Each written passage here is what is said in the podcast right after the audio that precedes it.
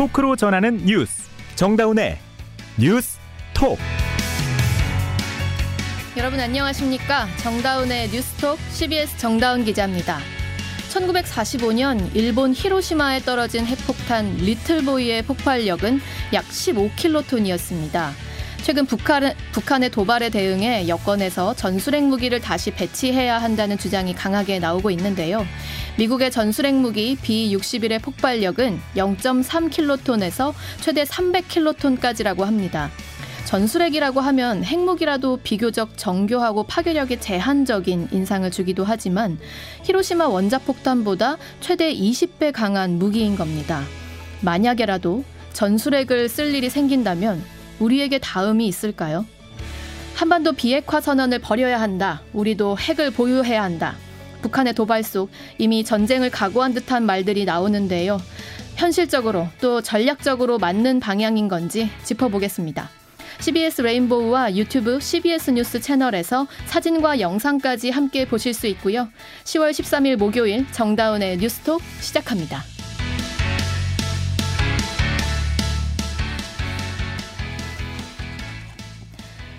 북한이 핵 위협 수위를 높이면서 여권을 중심으로 전술핵을 재배치하자는 강경한 입장이 계속 나오고 있습니다.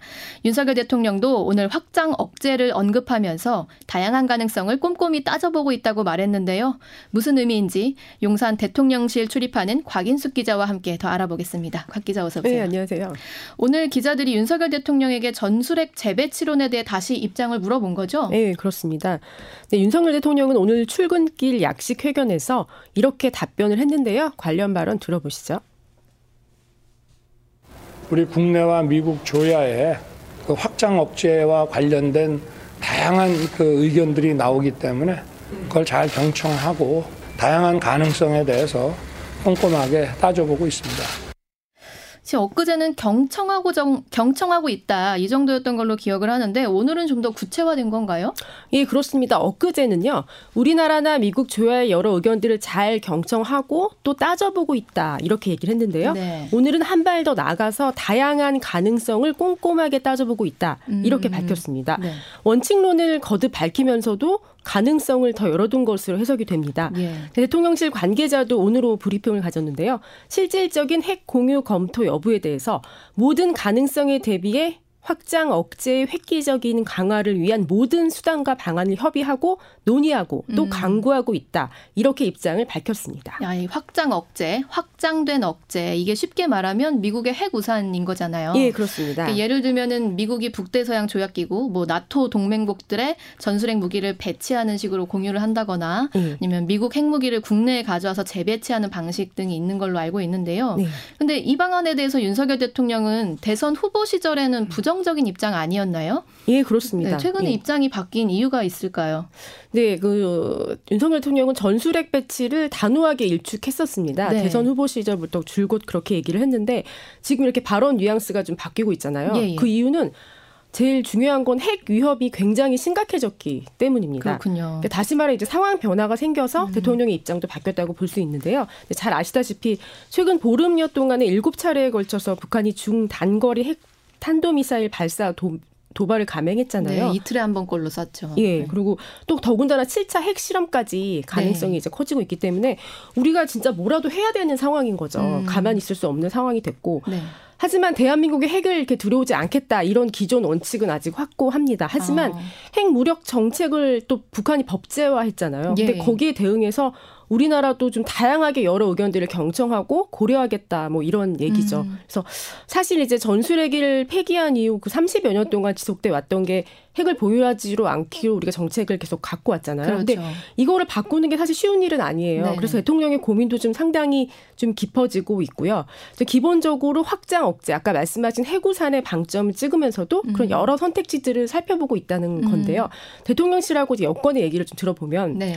어, 미국의 해구산과 재래식 전력만으로 그걸 다 막을 수 있다고 하기에는 북한의 그런 우리나라와 북한의 비대칭 전력의 차이가 음. 너무 커요. 북한은 일단 핵이 있는 상황이 예, 있는 상황이기 때문에 그래서 이제 대통령실이나 여권에서는 대통령 입장이 바뀐 게 아니다. 음. 북한이 상황이 더 바뀌어졌고 또 그렇기 때문에 우리나라에서도 보수층을 중심으로 해서 핵무장을 요구하는 목소리가 더 커지고 있잖아요. 그래서 네. 대통령 입장에서는 그러한 상황 변화를 반영하지 않을 수 없다. 음, 외면할 어. 수는 없는 상황이다. 예, 예, 그렇습니다. 아, 보수 진영에서 특별히 그런 주장이 나오고 있는가 보네요. 예, 그렇죠. 그래서 네. 한미 확장 억제를 더 강화하는 차원에서라도 전술적 재배치 등 핵무장이 불가피하다 이런 현실적인 그런 주장들이 음. 이제 국민의힘을 비롯한 보수층에서 더욱 힘을 얻고 있습니다. 네. 그런데 이게 실질적으로는 전술핵 배치가 지금 현 시점에서 실현 가능성이 높지 않다고 하잖아요. 예, 예. 그래서 이제 보다 좀 넓은 개념의 그 확장된 억제 개념 그 수단의 이야기가 나오고 있는 것 같은데요. 맞나요?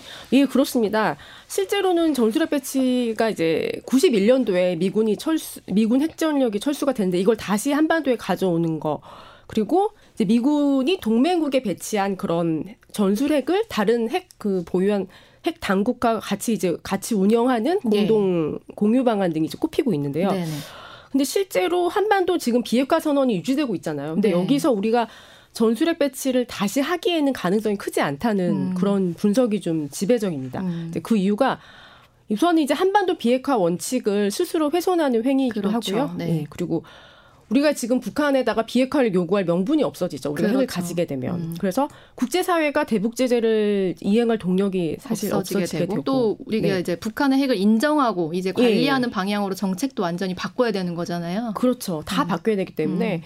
그렇기 때문에 이 재배치가 우리 안보를 더 증진한다 이렇게 볼 수가 예, 예, 없는 상황. 예, 네. 그렇습니다. 그래서 또 그러고 만약에 이제 핵 핵이, 핵이 새로 이제 서로 이제 그 가속화되고 서로 이제 군비 경쟁을 하게 되면은 평화 프로세스는 상당히 이제 많이 좌초가 음, 되겠죠. 네. 그리고 이제 지금 이제 한반도 한미일 대 북중러라는 그런 신냉전이 또 새로 구축되지 않을까. 네. 그리고 동아시아에서 서로 핵을 갖겠다고 핵 도미노 음. 현상도 뭐 가중시킬 거다 이렇게 보는 시각도 다들 나서겠죠. 예, 네. 그렇습니다. 그래서 근데 제일 중요한 거는 전술핵 배치를 할 경우에 그 운영 주체가 미국이거든요. 우리나라는 네. 할수 있는 게 없어요. 네. 근데 미국에서 동의하지 않을 가능성이 매우 큽니다. 음, 네. 그래서 백악관에서도 이제 전술핵 배치에 대한 질문했을 때 그 한국에다 물어봐라 이렇게 얘기를 했잖아요. 냉담한 반응이 나왔던 예, 예, 예. 네. 그래서 실현 가능성이 없다는 얘기가 좀 설득력을 얻고 있고요. 음.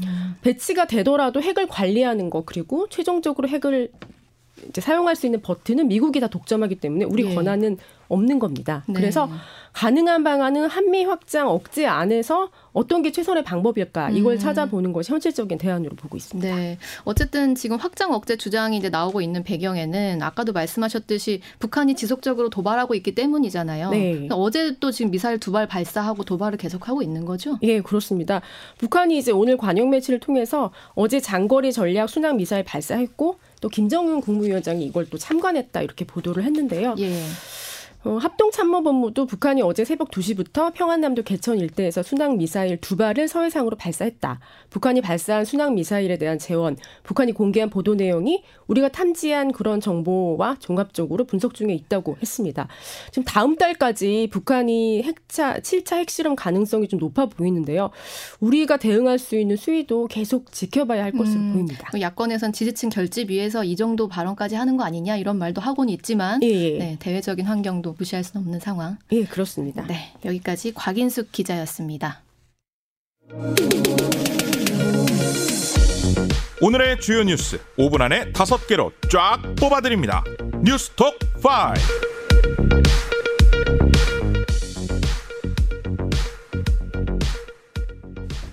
핵심만 쉽고 빠르게 정리합니다. 뉴스톡 5 장관순 기자 어서 오세요. 네, 안녕하세요. 네, 김문수 경제사회 노동위원장이 이른바 노란봉투법을 반대했죠. 그러면서 공산주의도 언급했다고요? 네, 김, 김문수 위원장이 한국경영자총협회 경총을 방문해서 헌법에서 노동권도 중요하지만 자산권도 중요하다. 음. 소유권을 침해하게 되면 공산주의가 된다라고 아, 말했다고 합니다. 세네요. 네, 노란봉투법을 비판하면서 그렇게 말했다는 건데요. 예.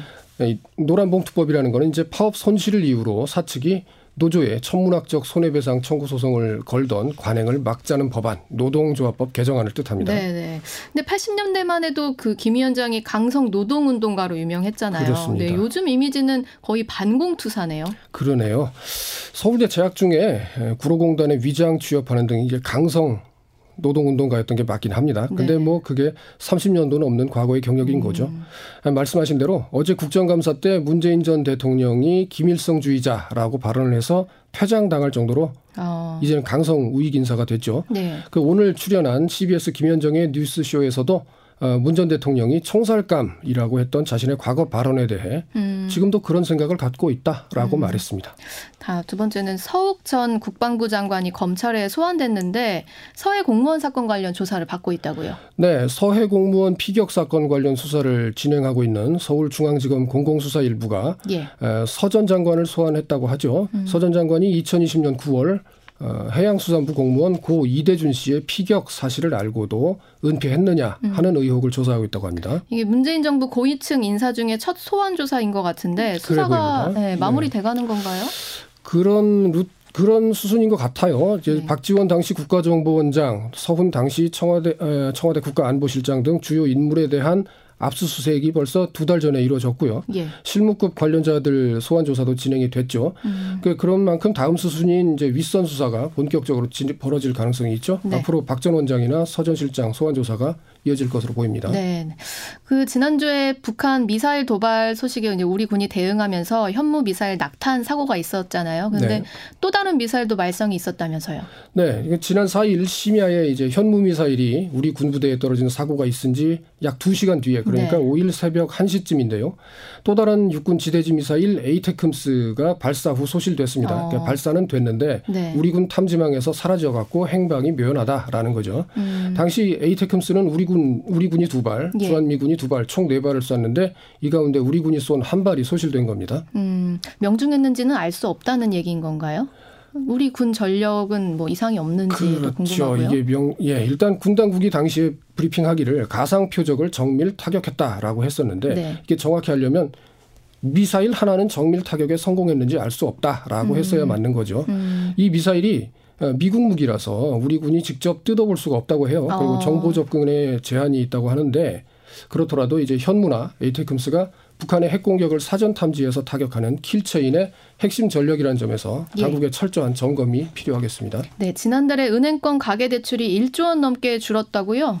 네, 한국은행 발표에 따르면 9월 은행 가계 대출 잔액이 1,059조 4,957억 원으로 예. 8월에 비해 1조 2,451억 원 감소했습니다.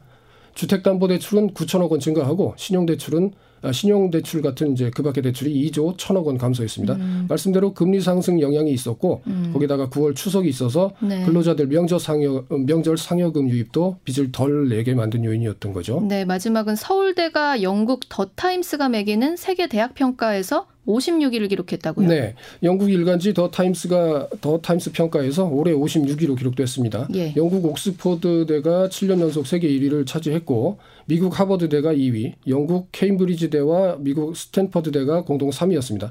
우리나라 다른 대학 중에서는 연세대 서울 캠퍼스가 78위, 카이스트가 91위로 100위권 이내에 들었다고 합니다. 네. 여기까지 장관순 기자였습니다. 여러분은 지금 뉴스다운 뉴스 정다운의 뉴스톡을 듣고 계십니다. 중국 공산당의 제20차 전당대회가 사흘 앞으로 다가왔습니다. 시진핑 국가주석의 당 총서기직 3년임이 거의 확실한 상황인데요. 관련한 소식 베이징 특파원 연결해서 알아보겠습니다. 안성용 특파원. 네, 베이징입니다. 네, 중국 공산당의 제20차 당대회가 오는 16일 저희 시간으로 일요일에 열리는데요. 먼저 당대회가 뭔지부터 간략히 짚고 갈까요? 네, 지난 6월 말을 기준으로 중국 공산당 당원 수가 9,600만 명입니다. 이들이 한 자리에 모여 있었기 때문에 대표, 그러니까 대의원을 선출해서 5년마다 회의를 여는 게 이게 당대입니다.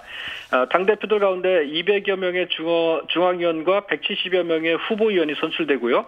이 중앙위원 가운데서 25명의 정치국원이 뽑힙니다. 그리고 이 정치국원 가운데 상무위원, 즉 상임위원이 뽑히고 어, 상무위원 가운데 1위가 당 총서기가 됩니다. 그리고 그래서 지금은 당 총서기가 아시는 바대로 시진핑 국가주석입니다. 네, 그럼 이번 당대회에서 시진핑 주석의 3년임이 확정되는 거죠? 네, 그렇습니다. 예, 중국은 1992년부터 아, 10년 단위로 짝수 당대회에서 새로운 최고 지도자가 선발됐는데 예, 장점인 후진타오, 음. 시진핑 뭐 이런 사람들입니다. 네. 그런데 2012년 말 18차 당대회에서 중국 최고 지도자로 확정된 시진핑 주석이 이번에 물러나지 않고 10년을 더 집권하고도 한 번더 어. 한다는 겁니다. 네. 그 이게 이제 3년임인데 이번 당대에서 시 주석의 3년임이 확정이 되는 겁니다. 그 경쟁 구도 같은 건 전혀 있을 수가 없는 건가요? 네, 이제 시진핑 주석의 3년임을 위한 이제 사전 정치 작업이 오래전부터 차곡차곡 준비가 돼 왔기 때문에 네. 이번 당대에서는 뭐 어, 치열한 토론 같은 것은 없고요. 3년임을 음. 확정하는 요식행위가 펼쳐질 것으로 보입니다. 아, 요식행위로 이렇게 되면 시 주석이 15년을 집권하는 건데요. 그 중국 네. 역사상 황제들도 15년 이상 집권한 경우는 많지 않을 것 같거든요. 일각에서는 네, 종신 집권 얘기까지 나온다면서요. 네, 시 주석의 나이가 올해 69세입니다. 중국에서는 칠상팔하라고 해서 당대회가 열리는 해에 67세면 계속 일을 하고 어. 68세 이상은 은퇴한다 이런 원칙이 불문율처럼 지켜져 왔습니다. 그런데 네.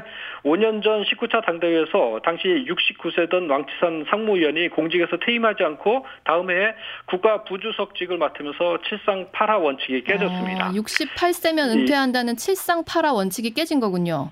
네네 그렇습니다. 음. 이제 그래서 그리고 이제 2018년에는 국가 주석을 5년씩 두 번만 할 수 있도록 한 헌법도 뜯어 고쳤습니다. 네네. 그래서 이 두 가지를 합치면은 69세인 시진핑 주석이 5년 임기 연장뿐만 아니라 앞으로 10년 또는 15년을 더 집권할 수도 있는 겁니다. 아. 아, 그런데 중국에서도 시 주석이 10년을 넘겨서 15년을 집권하는 데 대한 불만도 상당히 많은 상황인데요. 예. 20년 집권이 그렇게 말처럼 쉽지는 않을 수 있습니다. 네네. 그래서 나오는 게 바로 대만 문제인데요. 대만 통일을 명분으로 집권을 연장한다는 거죠. 음. 그래서 2027년 대만 침공설이 예, 나오는 이유가 아, 되겠습니다. 다 뭐 대만 침공까지 해서라도 20년 집권이면 정말 뭐 황제나 다름 없을 것 같은데 이번 당대회를 네. 거치면서 시 주석 지위도 더 확고해질 거라고 하는데 어떻습니까? 네, 시 주석이 이번 당대회를 통해서 영수 칭호를 얻게 될 것이다 이런 전망이 나오고 있습니다. 영수, 중국 네네. 현대사에서 영수라는 표현이 등장한 것은 1946년인데요. 음. 어, 그리고 중국 공산당 기관지 인민, 일보의 위대한 영수 마오 주석이다 이런 마오 주석이라는 표제어가 등장한 것이 1951년입니다. 아, 마오쩌둥은 위대한 영수였고 그의 후계자였던 화곡 화국봉 화곡봉은 음. 영명한 영수였습니다. 네. 아, 영수 칭호를 얻는다는 것은 시 주석이 개혁 개방의 아버지 덩샤오 샤오핑을 넘어서 마오쩌둥 반열에 오른다 아. 이것을 의미하겠습니다. 네. 어, 그리고 이제 이번 당대회에서는 당의 헌법인 당장도 개정이 되는데 네. 시진핑 주석의 핵심 지위를 강조하는 두 개의 확립과 두 개의 수호가 삽입되고요. 음. 5년 전 19차 당대회에서 추가된 시진핑 신시대 중국 특색 사회주의 사상이 시진핑 사상으로 압축돼서 아. 포함될 가능성이 예, 제기 가 되고 있습니다. 이번 당대회에서 이제 새로운 지도부도 등장을 할 텐데요. 어떻습니까? 네. 어, 시진핑 주석을 포함한 중국 공산당 상무인 7명이 예, 국가 지도자다 이렇게 보시면 되겠는데 예. 어, 70을 넘은 사람도 있고 리커창 총리처럼 현재 직책을 내려놓을 사람도 있습니다. 네. 어, 리커창 총리는 올해 치, 에, 올해 전인대 때 올해가 마지막이다 이렇게 스스로 말을 했기 때문에 음. 교체가 기정사실화되고 있는데 아직 67세입니다. 그래서 음. 은퇴는 하지 않고 당서열 3위인 전인대 상무위원장 자리로 어. 옮길 가능성이 제기가 되고 있습니다. 그러면 후임 총리는 누가 되나요?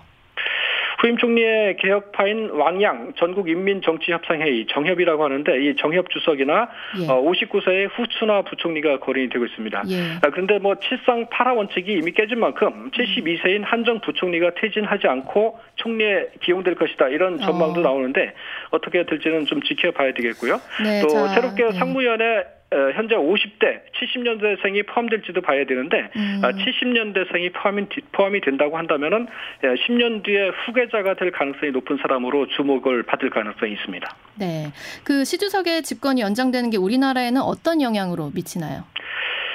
중국의 힘이 점점 강대해져서 미국과 어깨를 나란히 하면 패, 어, 나, 나라 어, 미국과 어깨를 나란히 하는 이제 패권 경쟁 구도가 지금 펼쳐지고 있지 않습니까? 예, 예. 어, 지난 10년간 중국을 이끌어왔던 시진핑 체제가 계속된다는 것은 어, 중국의 팽창과 패권 추구가 계속된다 이런 의미가 될 수 있겠습니다. 네. 그리고 어, 윤석열 정부 들어서 한반도 긴장이 고조되고 있는 가운데 어, 중국의 북한 감싸기도 계속될 가능성이 크고요. 음. 그래서 안보는 미국, 경제는 중국이라는 안미 경중 구도로는 더 이상 안 되고 네. 미국과 중국 양쪽을 오가는 실용적인 접근이 어, 원론적이지만 정말 필요한 때인 것 같습니다. 네. 베이징에서 안성용 특파원이었습니다.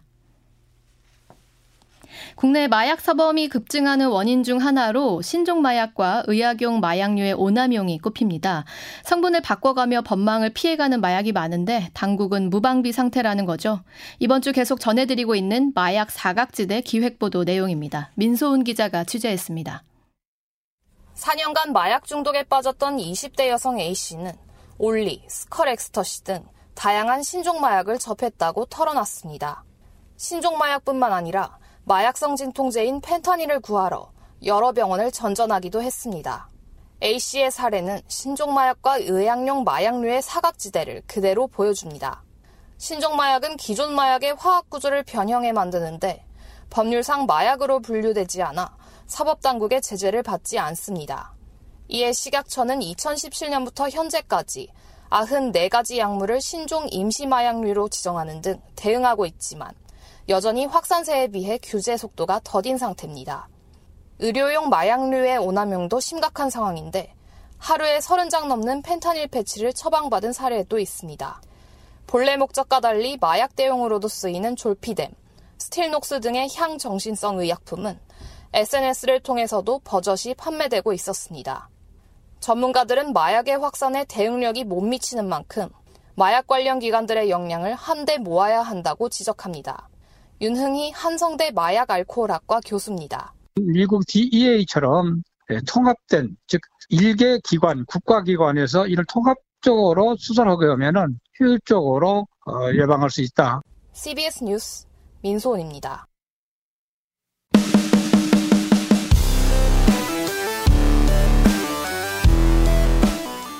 온라인 핫 이슈를 짚어봅니다. Attention 뉴스. 오늘 하루 온라인에서 가장 주목받은 뉴스만 콕콕 짚어봅니다. Attention 뉴스 김동빈 기자 어서 오세요. 네, 안녕하세요. 네, 오늘 가져온 소식은 어떤 겁니까? 네, 첫 번째 소식은 낙하산 사퇴하세요입니다. 사퇴하세요. 그 네, 사퇴하세요. 이런 논란 기억하시죠? 네, 네. 지금 화면으로도 나오고 있을 텐데 음. 국회 국정감사장이나 상임위원회에서 논리가 아니라 화부터 내며 다짜고짜 사퇴 사퇴하세요를 외쳐서 논란이 됐죠. 과거 네. 국민의힘 전신 미래통합당 의원이었던 이은재 전 의원. 이 전 의원이 민간 회사인 전문 건설 공제조합 이사장 후보에 올라 낙하산 논란이 일고 있습니다. 음, 건설 이력이 있었나요, 이분이? 아니요, 없었죠. 그래서 음. 논란이 되고 있는 건데요.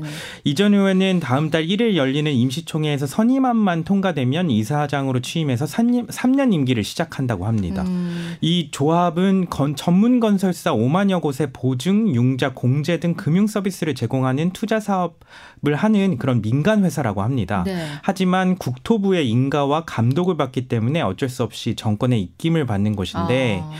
그러니까 조합 이사장은 연봉 3억 원의 꿀보직이다 보니 꿀보직, 정, 네, 네. 정치권 인사들이 눈독을 들이는 대표적인 자리라고 알려져 아. 있다고 합니다.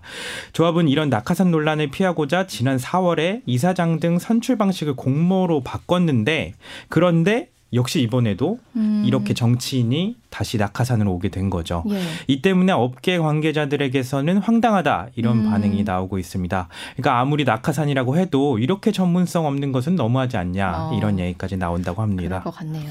다음 소식은요? 네, 다음 소식은 없어진 서울대 윤 대통령 비판 대자보입니다. 네. 지난 10일이었죠. 서울대에 윤석열 대통령을 비판하는 대자보가 붙어서 화제가 음. 됐었습니다.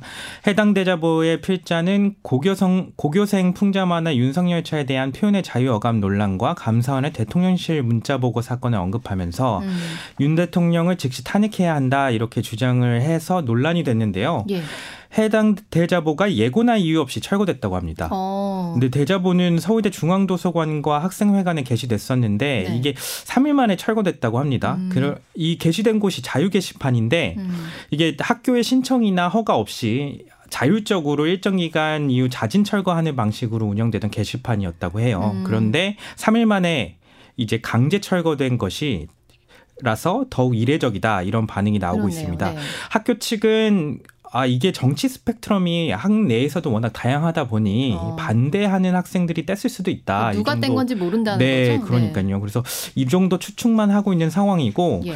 그래서 저희 취재진이 대자보를 쓴 22학번 서울대 학생을 직접 만나봤는데 어, 해당 학생도 철거 경위에 대해서는 잘 모른다고 답했다고 합니다. 어. 근데 하, 그런데 해당 학생은 대자보가 갑자기 철거된 데 대해 이상하다 이러면서 음. 이제 반박 대자보를 붙이는 게 아니라 자식이 자신의 대자보를 떼서 차단해 버리는 것이야말로 그렇죠. 자유의 가치를 훼손하는 일이다 어. 이렇게 말했다고 합니다. 그러면서 이제 이 대자보를 붙인 학생은 다시 붙이겠다 이런 다시 의지가 나타났다고 네. 합니다. 네 마지막 소식은요. 네 마지막 소식은 자신의 미술품 태워버린 예술가입니다. 음. 이제 세계적으로 유명한 영국 예술가 데미안 허스트가 현지 시간으로 11일 자신의 영국 뉴포트 스트리트 갤러리에서 자기 작품 수천 점을 불태웠다고 합니다. 예. 이제 지난해 7월에 허스트는 화폐란 제목으로 대체 불가능 토큰이죠. NFT 작품 1만 점을 판매했습니다.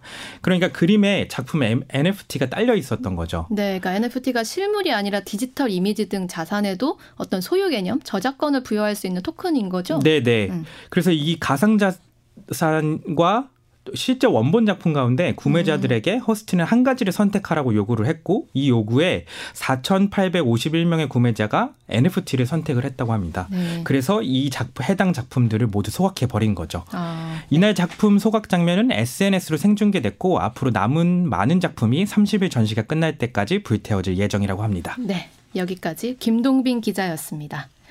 이어서 날씨 전해드리겠습니다. 김수진 기상 리포터 네, 때일은 가을 추위가 물러나고 다시 온화한 가을 날씨를 되찾았는데요. 오늘부터 당분간 이번 주말 주일까지도 평년 기온을 조금 웃돌 것으로 보여서 바깥 활동하시기 한결 좋겠습니다. 다만 전형적인 가을 날씨답게 큰 일교차와 안개를 계속 주의하셔야겠는데요. 내일도 아침 기온 서울, 청주, 광주 12도, 대구 11도, 원주 10도로 조금 쌀쌀하게 출발하겠고 한낮 기온 광주 24도, 서울, 대전, 대구, 부산 23도의 분포로 예년 이맘때보다 좀 더 따뜻해서 일교차가 10도 이상 이상 크게 벌어지겠습니다.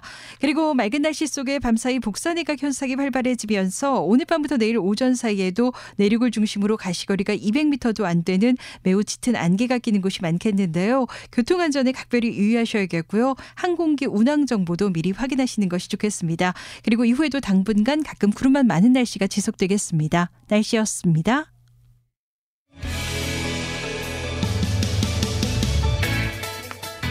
네, 일교차 심한 날씨 건강 유의하시길 바라고요.